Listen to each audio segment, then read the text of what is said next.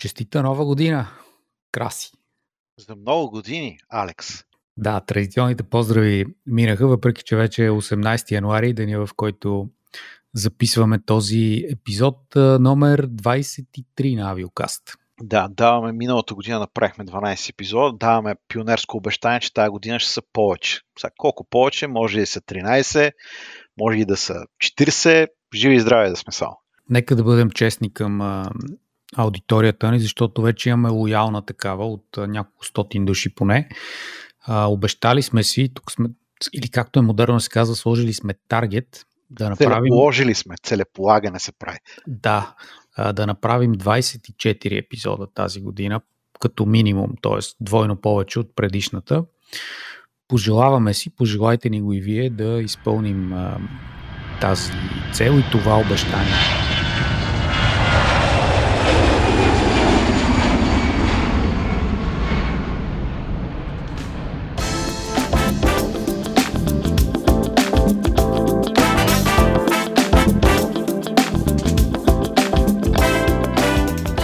Сега, преди да минем към обобщението за 22 година, какво, е, какво видяхме и какво не видяхме в българската гражданска военна и парацивилна авиация, да, да използваме този хубав Което е целта на днешния епизод. А, Определили точно. сме като тема обобщение на 2022 година точно в така.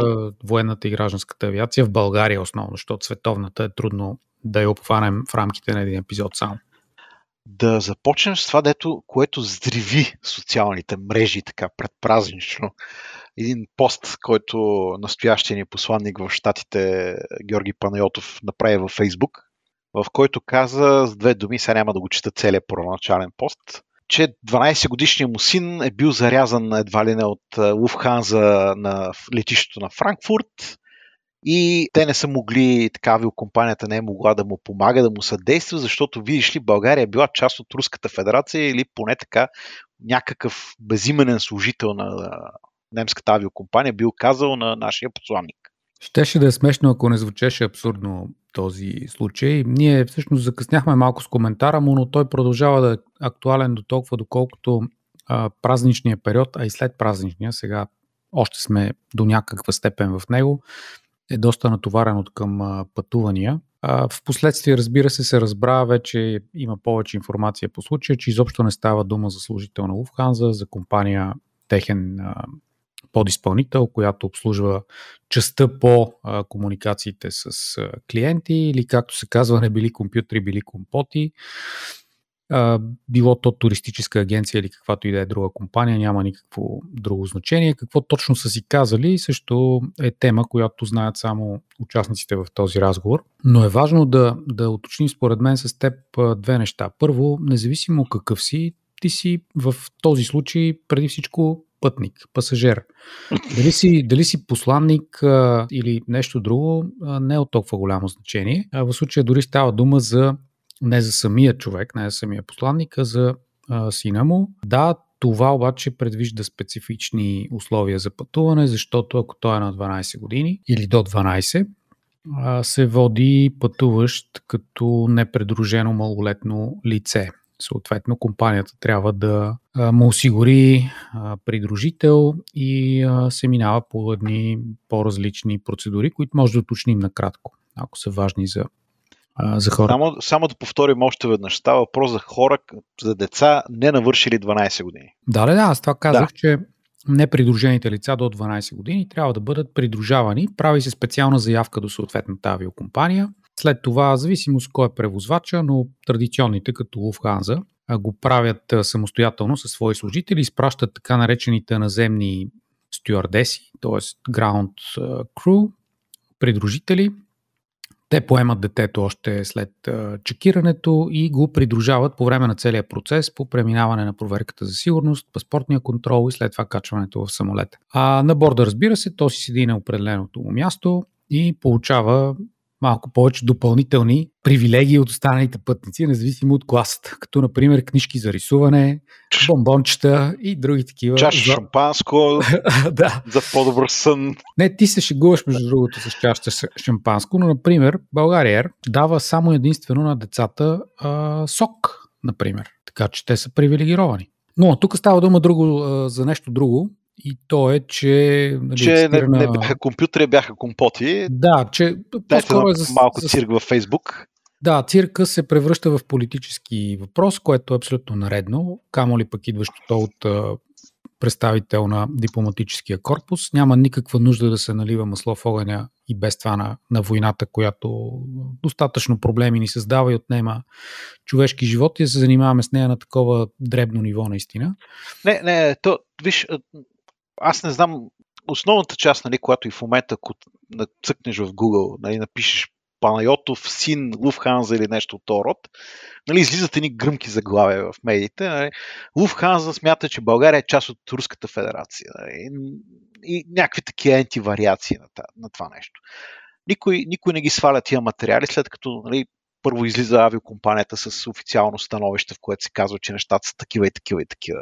Второ, да не забравяме сега, че той Панайотов написа сигурно още две-три изказвания нали, по темата във Фейсбука си, където нали, така дръпна ръчките назад много сериозно, да го кажем, по авиационно му, защото в началото беше аз взема да ги съдя, ще видят те и така нататък. Няма какво да ги съдиш, нищо не мога да правиш. Просто защото не си в правото си. Но да, и като питаш някой скромен данекоплатец, жител на тази държава, нашата хубава, той ще каже, да, да, те Луфхан заеди какво си били направили. Защо? Защото медиите вместо така в България да, да правят едно хубаво пълноценно отразяване и което включва включително и да изтеглят материали, които се оказват, че не са точни. Имаме това, което имаме и съответно, тъй като медийната среда е така, имаме и съответно така държава. Да, между другото, аз ако съм на Луфханза, точно обратното бих поступил, защото това е повод а, да се защити репутацията на компанията и те да предприемат съответните правни а, действия. Очевидно са се разбрали на друго ниво двете страни и са решили казуса. По-скоро а, вредното е да се наистина да се правят такива публикации които абсолютно неоснователно в твърдя го това наистина, 99% от случаите се дължат на не а, запознаването на съответния човек с правилата и условията на, да кажем, превозвача в този случай за превоз на а, съответните лица. Защото и ти може би знаеш, може да го потвърдиш, айде да не са 99, но 95% от пътуващите не четат нито правилата и условията, нито своите собствени права като пътници по време на пътуване. Аз съм свидетел на това абсолютно всеки път, когато се намирам на летище като, като пътник пък и не само. Стига с това пътник, че на български има по-скоро друго значение. Добре, де пасажера, ама това Пасажер, не е българска, а, така. Не, не, не, е българска, не е българска дума. А, та, та, така, и в този случай да го прекратим, защото няма смисъл повече да се обсъжда. Ясно е, че не са компютри, а компоти, че така не се прави. Да носи взел бележка господин, господин посланника. Господин дипломата, да, но аз пък искам да дам един друг пример за точно обратното. Няма да тук да има цитиране на имена, защото не е нужно. Пак така по празниците миналата година. Познати ме питат дали мога да проверя кой е бил командир на определен полет на Ryanair пък до София от от Европа. Питам защо, нали? Помислих, че пак става дума за някакъв проблем, конфликт и така нататък. А, не, не, да, а, не, не, позитивно е нали, за добро, защото пак става дума за детенце, което пътува само. А на него пък съответните служители на летището на точката на заминаване отказват да го качат на самолета. По някакви причини, не, не разбрах точно какви, но иначе всичко е редовно. То си има документи, пътува като непридружено лице и така нататък, но те отказват да го качат.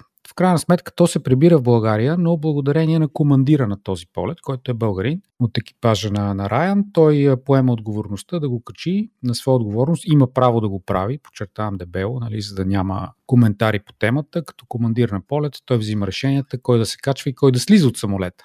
Защото ако не се държите прилично, също командира има право да вземе решение и да ви свали от от борда и това се случва все по-често, дали заради пияни, неконтролируеми по други причини пътници и така нататък. Някой е прекалил с сока на борда на България. Да, но в този случай а, нещата са, са се обърнали наобратно и всъщност а, ето как, благодарение на, на бърза реакция и наистина трезво решение на командира, това детенце се прибира в къщи при роднините си за, за празниците.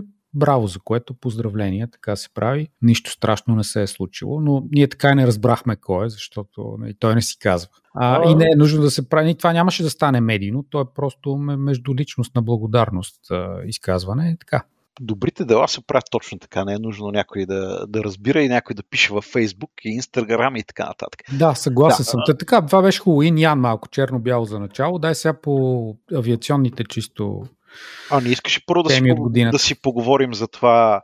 Искам да живея в нормална държава, обаче не искам да спазвам правилата, включително за въздушно движение. Ох, това ми е... Ох. Това е болна тема. Да, ама тя е част от пейзажа. Всъщност тя е тема от... от тя, тя е много... Да кажем, че от началото за... на тази година, но от последните години. Тя от последните дни на миналата година, буквално на 30, на 30 декември се случи това. Не, аз казвам, че това е тема от последните години по принцип и е свързана с друга наша болна тема, която сме обсъждали и ще продължим да обсъждам, доколкото, виждаме, доколкото виждам през тази година, а свързана с хеликоптерите, така наречените въздушни линейки, Хемс, другото им направление за търсене и спасяване и така нататък. Та случая какъв беше? Кажи, припомни го. Ми случая беше, че на 30, на 30 декември, така малко предпразнично, турист си чупи кръка в а, Пирин, над Банско. Влахинското езеро, мисля, че по-точно беше района. А, пада лошо човек, чупи крак. А, съответно, процедурата е ясна. Идва планинска спасителна служба и започва да евакуира към, към най-близкото място, където може да дойде линейка. Нали, линейка, сухопътна линейка. Оказа се обаче, че някакъв такъв а, загадъчен вертолет излетял от Банско, отишъл до някаква поляна там в планината, натварил човека с чупения крак, свалил го до Банско, всичко общо взето 10 минути работа. Чакай само малко, има други детали, като планинар да кажа първо, че качването на Пирин на това на Вихрен най-високия връх в Пирин, е доста сложно всъщност и изисква сериозна подготовка, не е за всеки, особено в този период на годината и че качването пък на спасителите догоре в тези условия отнема доста време, часове. И то много часове. Тук става въпрос за всъщност евакуация на, на пострадалия доста по-късно. Ти, ти така го изкара, че едва ли не 10 минути са трябвали хеликоптера да се дигне, отива го вземе. Не, той си седи там часове наред. Спасителите стигат догоре, всичко останало, чак след това се намесва хеликоптера. И такъв е случай. Окей, okay. и, така, и, така, и така може да по-подробно да го разкажем. Въпросът е, въпросът тук не, не е точно какво е станало, нали, откъде са го взели туриста, до къде са го докарали. Да, какъв е то хеликоптер и защо... Въпросът е да какъв е то хеликоптер и защо... Включва спасителна акция. Да. Сега, това, което и на мен ми беше любопитно, да питах тук ме разни познати приятели и прочее в и ГВА, и РВД и прочее, първоначалната реакция беше, ние за такова нещо не знаем. Нали? Няма. Няма такъв, няма такъв случай. Защото ако се прави такава спасителна акция с вертолет, най-малкото цивилен от някъде, най-малко трябва да имаш някакъв полетен план. А, такова нещо нямаше. Съответно, вертолета също се оказа, че не е, а, не е военен, нали, което изключително лесно се проверява всъщност. Така че въпросът беше какъв е този вертолет и се оказа, че е просто един Робинсън 44 без, без цивилна регистрация, нито българска, нито някаква чужда, без никакви документи. Пилота му, доколкото знам, мисля, че дори бривет няма, поне това, това са неофициалните информации, които се носят в пространството. И съответно ГВА започва едно разследване по темата. Нали, какви сте вие пичове, що, що летите, как така летите, без тотално нарушение на закона. Но... Нарушение на много закони и правила, всъщност. Да, като почнеш от закон а, за гражданското въздухоплаване и стигнеш до разпоредбите на РВД и полетите нали, в контролируемото въздушно пространство и прочее, прочее, прочее. Да, да кажем, че това последното не е, не е толкова фатално, въпреки че в България е така. Може да се изпълни такъв полет без полетен план, но със сигурност трябва да бъде информирано РВД а, в частта му полетна информация които имат а, отговорността да проследяват такива полети, съответно да им дават информация или да следят за неосъществяване, разминаване на конфликтни ситуации. От друга страна, наистина става дума за хеликоптер, който той има регистрация, тя се знае, но няма летателна годност което са различни неща. Аз... Той може да си има буквите нали, на регистрацията някъде Точно, по тялото мисля, мисля, че в момента дори и букви няма. Ако така, няма букви, да. Информация, при мен. Още, още, още едно сериозно да. нарушение, но аз понеже съм го виждал, тогава поне имаше букви. Това не беше толкова отдавна, миналата година, през пролетта, може би и лятото. Но да летиш без лиценз, да, да си извън годност на въздухоплавателното средство, всичко останало са много груби и сериозни нарушения и те не оправдават абсолютно по никакъв начин включването по този героичен, в кавички го казвам, начин за извозване на пострадал човек, който той май беше той човек е щупил си е кръка човека наистина, но, но, но, но факт е, че не е затрасен живота му, не е тежко състоянието му, така че така малко на пиар биеше цялата работа. Тя бие много на пиар. Да. А, понеже ние знаем за кого точно става дума, не е само пиар, ами си има и чисто политически елемент цялата история, което никак не е за, за хвалба. А, освен това се дава абсолютно излишна гласност на, на този човек и това може би ще му смекчи така последствията от извършеното деяние, което не би трябвало да се случва. А, но факт е, че да, в България все още няма такава система, тя не работи и а, пострадалите в такава ситуация могат да разчитат само единствено на краката и на усилията на ПСС. Е, не е точно така. При тежки случаи се дига въртолет на ВВС и участва в тези спасителни акции. Тоест, нали, да не казваме, че Хептен няма нищо. Не, има, има Кугър, който е 24 часова готовност да участва в всеки там спасителни акции в България, доколкото нали, подготовката на екипажа, доколкото и атмосферните условия и географските условия и така нататък позволяват. Защото сега някой ще каже, да, ама Кугъра не успя да, да, да кацне да, да, да вземе тези трупове на двама загинали в планината. Имаше пак горе-долу в този, в този период от време. А, така че има, има, има някакъв спасителен вертолет. Сега, тук това, което на мен ми направи нали, много лошо впечатление, беше, да, политизира се първо историята, нали, появява се някакъв депутат от а, някаква партия, почва да обяснява тук героичното спасяване, пък ви искате да го наказвате човека. Отдолу, съответно, десетки, стотици хора пишат а, как ни ви е срам, как ни ви е срам. И в същото време съм абсолютно убеден, че много от тези хора, пак в същия този, примерно, Фейсбук, това, което пишете, искам да живея в нормална държава, с правила, с всичко да ни е подредено, да ни е хубаво. Еми, няма как и двете неща да, да съжителстват. А, напълно съм съгласен. Аз му казвам на този сценарий, че България се приема, че закона е вратал поле и, и това даже така се, се, се възприема като една сентенция, уважавана от а, целекупното българско общество, което е изключително погрешно. Само, само едно нещо ще кажа. А, окей, този вертолет няма летателна годност. Тоест, да, да кажем, че той е изправен, ама дали наистина е изправен по последната буква на, на изискванията на производителя Робинсън или е понашал тук, абе да, беше лети и така, ние не знаем. Но може да си представим какво ще да стане, ако той е еднодвигателен вертолет, с еднодвигателен бутален вертолет, беше, беше паднал барабар с човека с чупения крак. Само примерно, защото някой не е затегнал нещо, защото това дето го пише в менюла, абе то е препоръчително, не е задължително. Та докъде го докарахме с хеликоптерите и, и Хемс процедура? Всъщност то е ясно къде е. Фарс пълен. Много, много шум за нищо, както казал господин Шекспир. Да. Някога. Правят се много неща едновременно, в крайна сметка нищо, нищо в момента не се получава. Интересното е, че ето днес сме, казахме вече, че сме 18 а, сутринта имаше една пресконференция на господин Гвоздейков, който все още се води шеф на това държавното ЕАД България Хелимет Сервис, нали, последния да затвори вратата, който така с един с една гордост нали, каза, че имали цели две оферти за това за найем на един медицински вертолет.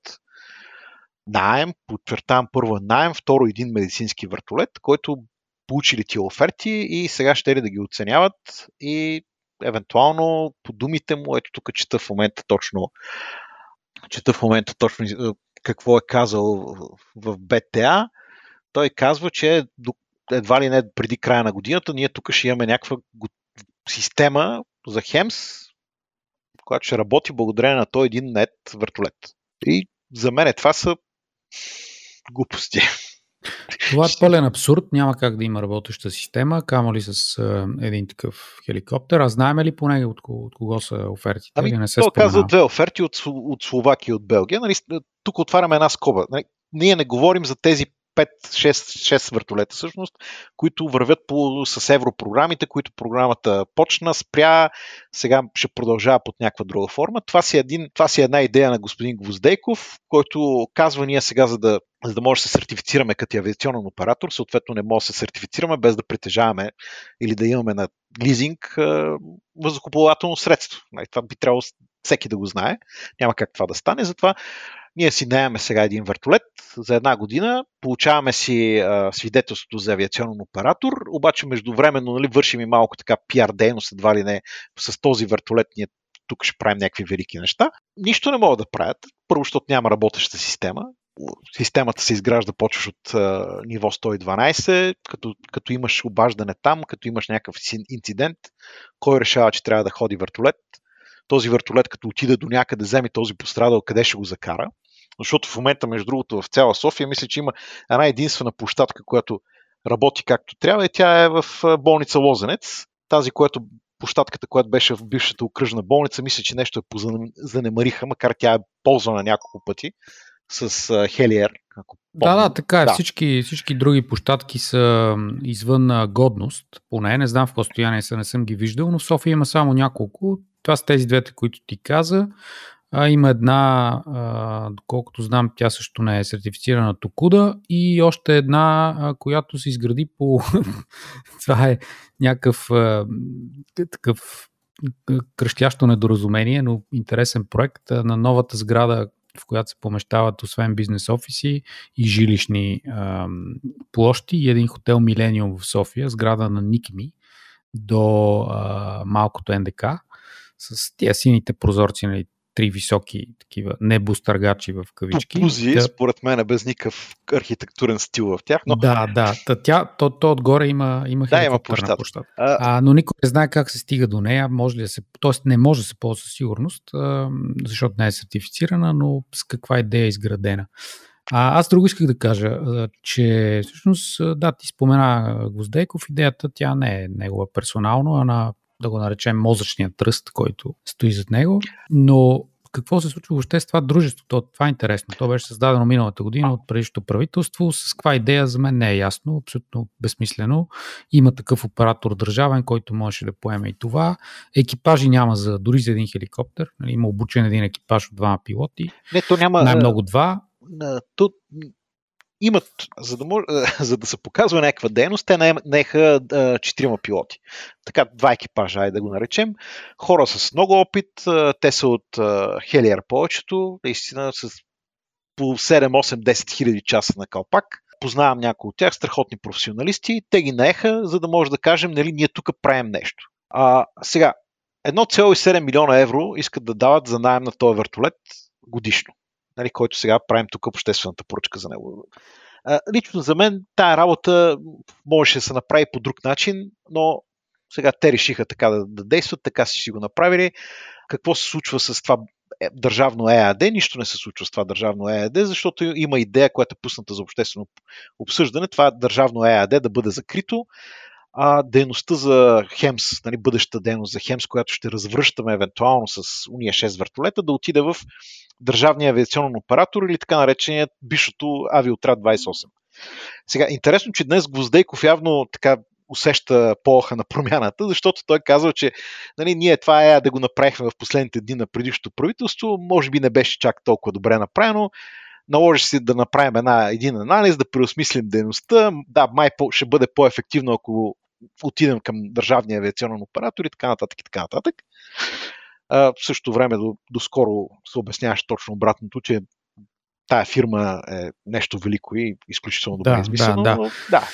За да приключа темата, ще кажа само, че на нашата мила територия винаги се открива топлата вода. Според мен най-ефективният и единствено правилен начин в тази ситуация беше просто да се потърси опит на една от държавите с най-добре развити такива системи, да се повикат консултанти, да им се заплати за това усилие, те да направят всичко, да кажат, ето това харесва ли ви, то да бъде потвърдено и нещата да тръгнат както трябва. Това ще отнеме време, разбира се, ще струва пари, но със сигурност ще струва много по-малко, отколкото а, прахосничеството, на което ставаме свидетели сега. Създаване на една компания, закриване, а, немане на хора, откриване на някакви длъжности за парашутисти и всичко останало. Да, някакви Аз хора съм... взимаха една година за плащане. Твърдо убеден да. съм, че това е единствения начин в тази държава да се постигат някакви резултати, които поне под някаква форма да изглеждат а, приемливи от една страна за обществото и от друга страна а, а не такива, с които да се излагаме пред всички други, които отдавна са преминали по този път и са създали едни работещи системи, така че това е, да и по другите теми, че не ни остава много време от миналата година. Само, а... само с едно изречение казвам, че обществената поръчка за покупката на тези 6 въртолета, които трябваше вече наистина да си да изграждаме с тях а, а, системата за Хемс, тя беше спряна, защото единствената оферта, която беше получена е надхвърляща бюджет. А интересното беше че към офертата италианската компания Леонардо Хеликоптерс, те си бяха сложили едно писмо, в което казват обичаме ви, уважаваме ви, много искаме да работим с вас, обаче този бюджет, който вие сте го отпуснали, въобще не отговаря нали, на това, което искате. Тоест парите са недостатъчни. Защо са недостатъчни парите? Защото те са на база на едно пазарно проучване от преди вече две години и половина, правено е лятото на 2020 година. От тогава инфлацията си е сериозна и в чужбина, и в България цените много нараснаха. Другите две компании, които се очакваха, че ще участват Airbus Helicopters и Bell Helicopter, те дори не си направиха, така, да, да го наречем труда да, да пускат нещо като оферта. Италианската оферта ни надхвърля нашата сума с там 20 на 30 милиона лева. Така, летищата в а, България, какво случи 22 година? Имаше ли подобрение? Като че ли имаше, но на фона на пандемията. София добро представяне, да кажем, малко над 6 милиона пътници за 2022 година, като предпандемийното ниво рекордно беше 7,1 милиона. 2019 година. Да, 2019 най-силната евър за, за Софийското летище. Излишно е да се тупаме по гърдите, дано тази година да е по-добра. За сега има някаква такава тенденция, нови превозвачи, линиите да се повъзстановяват, базиране на още самолети на София. Та, тема ще обсъдим много подробно, може би в следващия епизод. За да, има време. Иначе покрай София другото интересно е, продължават така усилията. А, на пиар фронта обаче, усилията на, на, на пиар фронта. На, на, на пиар фронта, добре го каза, да, за превръщането на Софийското летище в петзвездно, но забележи регионално летище. Аз пътувах преди една седмица и за, за сега все още е с една звезда летището. Имат време. Но не Те знам си сложили, ще... сложили си срок 28 година, което означава, че по една звезда на годиш, година нещо второ отгоним. Нали? Да. Тая година две звезди, от до година три звезди. А, много дълга тема, ще и отделим цял епизод, защото има страшно много работа, ако въобще а, има някакъв шанс София наистина да отлепи от място, на което се намира като, като летище. А, аз говорих и с ръководството преди няколко седмици в едно интервю за, за авиошоу. Няма да бъде затворен терминал едно следващата година, чак през 24-та, т.е. той продължава да работи за сега. Той нямаше как да го затворят, защото просто другия няма капацитет да поеме хората очакваме някакъв по-подробно и качествено, детайлно разписан проект, инвестиционен проект за това какво предстои да се случи с точно определени цели и колко това би струвало. Гледайте филмчето в YouTube канала на Летище София, то поне е обещаващо така. За петте При нас звезди. го гледайте, аз, аз ще го пусна. Петте звезди, да. Кой според вас е най-важният фактор за едно летище? Дали това е пътническото преживяване? Може би е това колко гладко тече работата му. Какво е неговото въздействие върху околната среда? Или дали влияе благоприятно на обществото? Together we have the responsibility to be the gateway to Bulgaria, warmly welcome millions of passengers every year, and to work with many stakeholders into the interests of our common future. Ето защо разработихме стратегия за цялостна трансформация на летище София. Нейното развитие започва с мисълта за пътниците. От момента на пристигането им до момента, в който те се настанят удобно на борда на самолета, нашата цел е да им предоставим 5-звездно изживяване. To achieve our goal to become a five-star regional airport, we are bringing the state-of-the-art digital solution to provide to our passenger a safer, faster and more enjoyable Пловдив, другото летище, което днес специално на днешния 18 януари, Ветровит ден. беше точно 18 градуса в София, така добро съпадение. А, изключително ветровит ден. Аз а, отидах да постимам малко гол раунди. А, доста самолети не успяха да кацат, особено сутринта. Та Пловдивското летище се напълни като най-близкото резервно на София. Плодиш, Там какво се случва? Плодишкото летище най-вероятно е, за миналата година направо абсолютен рекорд в историята си. Е, нека да около 300 хиляди пасажера са минали оттам, но за това ще си говорим по-подробно по- по-нататък, когато изкарат вече официалната статистика. Интересното е, че имаме един малък правен абсурд там. Оказва се, че целият перон на летището е частна собственост на, на една фирма, която се казва Летище Плодив АД, да не се бърка с Летище Плодив ЕАД, който е оператор на летището, държавна собственост. Да, да. То, затова е ето отпред. Да, то, това АД е плод на едни мътни схеми от края на 90-те години, в които в момента нали, нямаме време да се гмуркаме. Забъркани олигарси, забъркани наши хора и така нататък. И така нататък. Но ще го направим. Ня, по-нататък, да. Значи, само, само споменаме това, че е, стария перон на летището, който от 1982 година беше вкаран от държавата като портна вноска в това АД. След това там частната страна в това АД си въртва едни схеми, за да изхвърли държавата от управлението с повишаване на капитал и така нататък. Само, че след няколко години съдебни спорове се оказва, че не само старата част на перона, но и новата част, която беше направена през 2009 година, е всъщност частна собственост, защото държавата чете буквално а, закона за устройство на територията и така нататък, в който се казва, нали, че това не е ново, ново съоръжение, това е разширение на старото съоръжение. А старото разширение е частна собственост. А дето пък набързо продава тая земя, върху която е перона на една съвсем друга фирма, която е собственост на едни други фирми и така нататък и така нататък. И цирка е страхотен. Абсурд типично по-български. Другите летища Черноморските, мисля, че там няма какво толкова да се обсъжда. Концесията си продължава. Има инвестиции. Те изглеждат доста по-добре, между другото, от всичко останало. Те си реализирани на... до голяма степен вече. Да, да, на този фон. И там единствено очакваме да има някакво по-съществено възстановяване на трафика през този летен сезон, защото предишния не оправда тези очаквания. А и държавата даде още, прима виста още 5 години на концесионера. Имаше такова решение миналата година, което мисля, че е окей. Okay.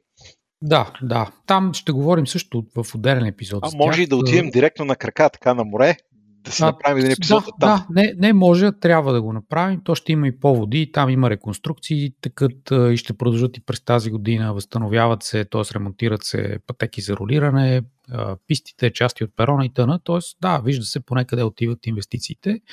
И, и другото последно, нали, интересно по тази тема, Русе. Русе. Говорихме си. Ама не, виж сега, ние можем да направим един комедиен епизод, ако искаш си говорим и за летище Русе, и за Русе София, и за как с един билет шахме пътуваме от Силистра до Нью Йорк да. и така нататък. А, а, аз измислих ти, докато говореше за Пловдив, само едно изречение по темата. Значи, е, Руса и темата за летището в Руса излетя, полетя така на, на, на ниска височина при сериозна турбуленция и после просто отказаха моторите и падна като тухла и, и така. И то така ще си остане. А, аз мисля, че по, по-добрата аналогия е, че на пилота, който беше този самолет, вече не му се занимаваше и дръпна ръчките и се катапултира. С, също, също, да, да. да. Кажи, кажи какво става с България и тези велики Airbus 220, кога ще ги видим в България? За които всички а... говорят, но никой нищо официално още не е казал. Да, да, странно е за мен, че това всъщност е много благодатна тема, някой да си направи а, позитивен пиар. Аз ги разделям на две, нали, България и, и както каза ти, прекрасни самолети. Airbus 220 или Bombardier а, CS е един уникален самолет, моето лично мнение е, че това е най-добрия към момента тясно фюзелажен самолет за къси и средни разстояния. Доказват го неговите основни оператори Air Baltic и Swiss в Европа, но и много други авиакомпании. И всъщност Airbus го продава като топъл хляб. Странното в случая е, че България избира пети тип в своя флот, което е изключително трудно за обслужване, да имаш пет различни типа самолети. От друга страна пък добър избор, защото този самолет е много ефективен.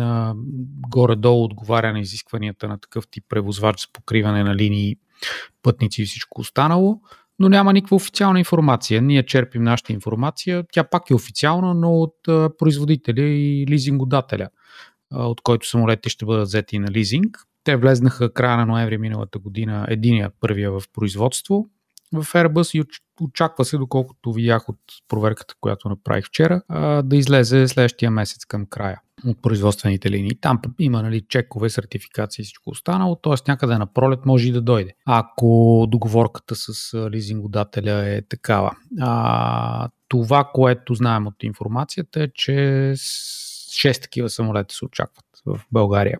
Кои те ще заменят, ние говорихме по тази тема, твърде вероятно ембраерите, които са само 4 и доколко това ще допълва флота, за сега не е ясно какво ще бъде разпределението. Като дойде, Но... ще направим един хубав епизод само за тази тема. Да, да, да, темата е много интересна. Това е много добра новина за пътниците, бих казал аз, които ще имат удоволствието да се возят в този първи, може би за последните десетилетия, самолет от наистина ново поколение, пътнически самолет от ново поколение. Както при военните има четвърто, пето, ето този от най-модерното поколение. Единствения му аналог като технологии, които се използват на борда е Dreamliner на Boeing.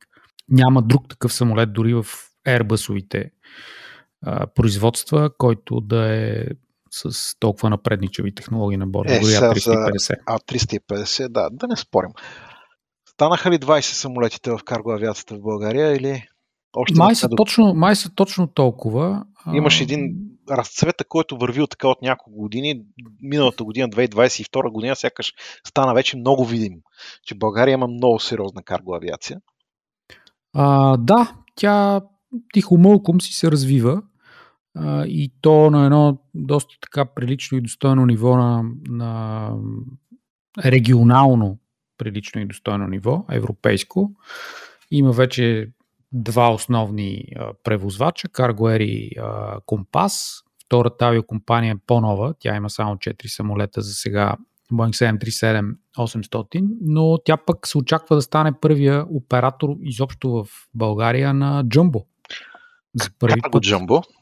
Карго, да, но все пак е Джамбо 747. Сме го виждали само а, в, да, основно в товарни версии от Атлас и разни други американски а, и други превозвачи. Е, Air Force Преди... One е каца в България. Е, добре, де, добре. Ама отдавна, това беше отдавна. 2007 да. беше. Та, да, с гражданската ни авиация общо взето това е положението.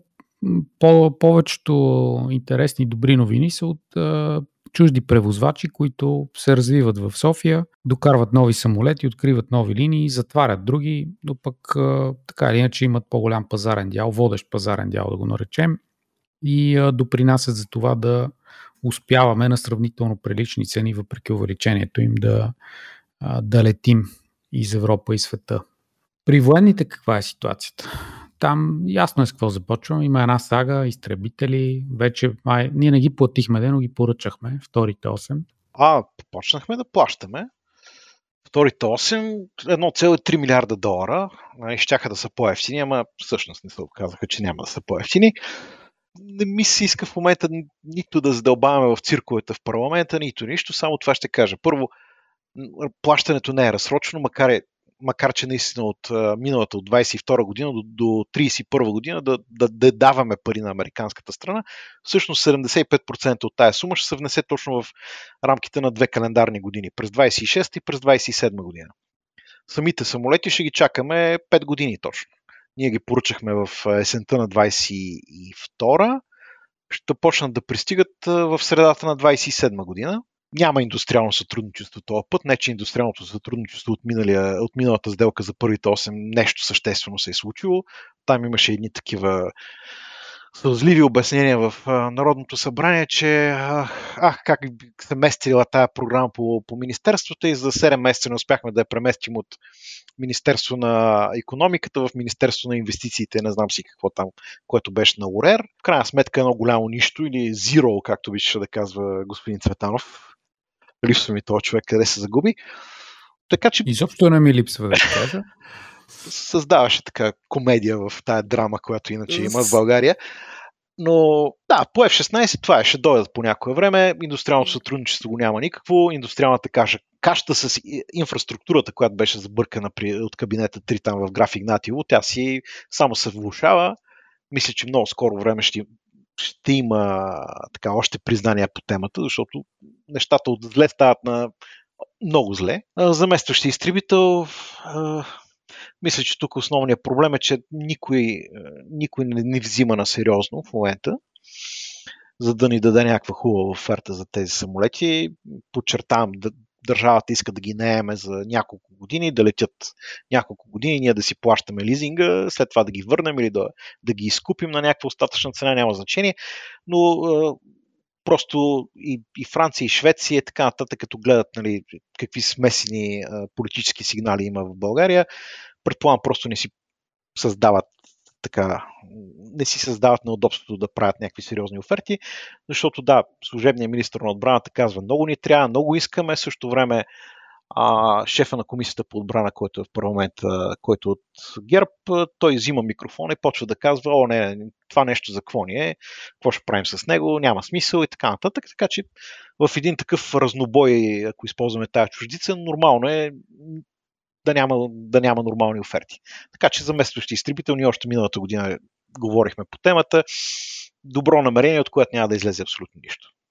Аз бих бил по-директен. Гледат ни отстрани какви сме смешници, защото едно твърдение, което няма да спра да повтарям е, че а, бедите, които ни връхлитат и всички тези назадничави процеси или недовършени проекти, нереализирани а, такива и, и всичко останало се дължат само единствено на крещяща а, масова некомпетентност от хората, които а, в повече случаи по случайни стечения обстоятелствата са попаднали на някакви постове. Некадърност, да, некадърност и некомпетентност са а, в основата на всичко това, което ни пречи да се развиваме като нормална европейска държава. За заместващи изтребител ние сме коментирали, че това един общо свето мъртвороден проект, защото какво значи Франция, Швеция? Не, а, няма никакъв смисъл да се наема самолет от друг тип вече, от тези, които сме купили. Защото не съм съгласен това е с теб, абсолютно. До някъде, не, не, аз казвам, че няма смисъл, защото са допълнителни разходи, трудно стават нещата. Да, много по-лесно се обучават пилоти за грипени и за други самолети от F-16, това е факт, дата, но много по-добре е да имаш един тип.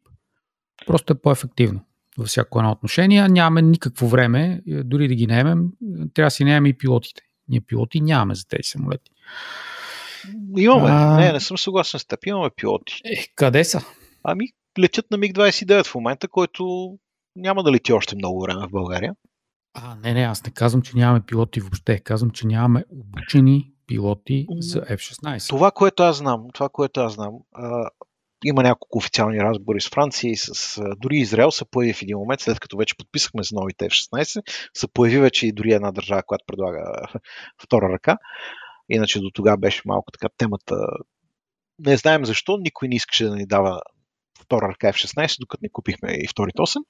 Може да има някаква връзка, може да няма, както и да е. Всички тези държави са казали, че много бързо могат да, да, да направят едно обучение на нашите пилоти. Много бързо, в рамките на месеци. Не година. Не години, месеци. Така че пилоти има. Няма политическо желание тая, тая работа да се случи. Аз пак казвам, не е въпрос до желание. Няма компетенции. Нека да бъдем по-точни. Политически компетенции. Желание може и да има, но никой не знае как да го направи по ефективен начин а, и адекватен такъв. По-скоро това е, това е проблема. Ще следим и тая тема през 23-та година, колкото да изложим точка в някакъв момент, за съжаление. А, и други, други теми ще следим и там ще слагаме точки, многоточия, ще припомняме какво, ще припомняме какво кой е говорил преди година, две, три, как мненията се променят. Да. Така нататък, живи и това, сме. Да. Това на този етап е достатъчно като обобщение на по-така ключовите въпроси, да ги нарека, защото има и много други, които не сме засегнали. И за финал само един въпрос ще задам, защото е актуален към днешна дата. Изпраща, изпратили ли сме според теб Су-25 на Украина? Е, тази тема вече колко пъти още да, да е бистрим. Самолетите, Ема, които... Самолети... Сега има тук нови разкрития. Ма вижте, то нови разкрития има непрекъснато. Нали, мине, не мине, изведнъж а, а, не пращаме оръжие за Украина, после се оказва, че едва ли не сме спасили Украина. Истината е някъде, дори не е много по средата, но както и да е, да не, да не потъваме в други теми. България през годините продава 20 от своите МИГ-25. Последната продажба е през 2012 година, при 10 години. 11 вече. Така, къде, са, къде след това тези самолети са оказали, след като сме ги продали на, на, на някакви частни фирми, ние не знаем. Доколкото аз знам, 14 от тези самолети са отишли в Грузия. От Грузия къде са отишли? Не знаем. Може да са потънали някъде в Черна Африка, може да са разгубени за резервни части, може наистина са оказали в, по заобиколни пътища, след като са отлежавали дълго време в Грузия, да са оказали в Украина, въпреки че в интерес на истината Грузия така доста бяга от доставка на оръжие в Украина. Те си имат свои там геополитически съображения. А, имаше самолета, които са в момента все още в България. Те са частна собственост, но стоят в един хангар, в един склад в Сливница. Така че, отговорих ли на въпроса? Ми, не съвсем, да, да го преформатирам. С колко Су-25 разполагахме към 1 февруари 2022 година? Не ми с колкото и разполагаме на 1, 1 януари 23 година, минус този, който се разби септември месец. Следващия път. Но подчертавам, това не са български самолети вече. Те са свалени от въоръжение, продадени са от държавата на частна фирма, оттам нататък те са вече частна собственост. Какво тая фирма прави с тях? Нас това не ни интересува. Следващия път сме си поставили за цел да говорим по каква тема? По темата, ако сме млада инфлуенсърка с 60 000 последователи в Инстаграм, къде може да пътуваме? А именно актуалната ситуация с въздушната свързаност от България и състоянието на българските авиокомпании към края на 2022 година. От авиокаст номер 23 ние ви желаем до скоро!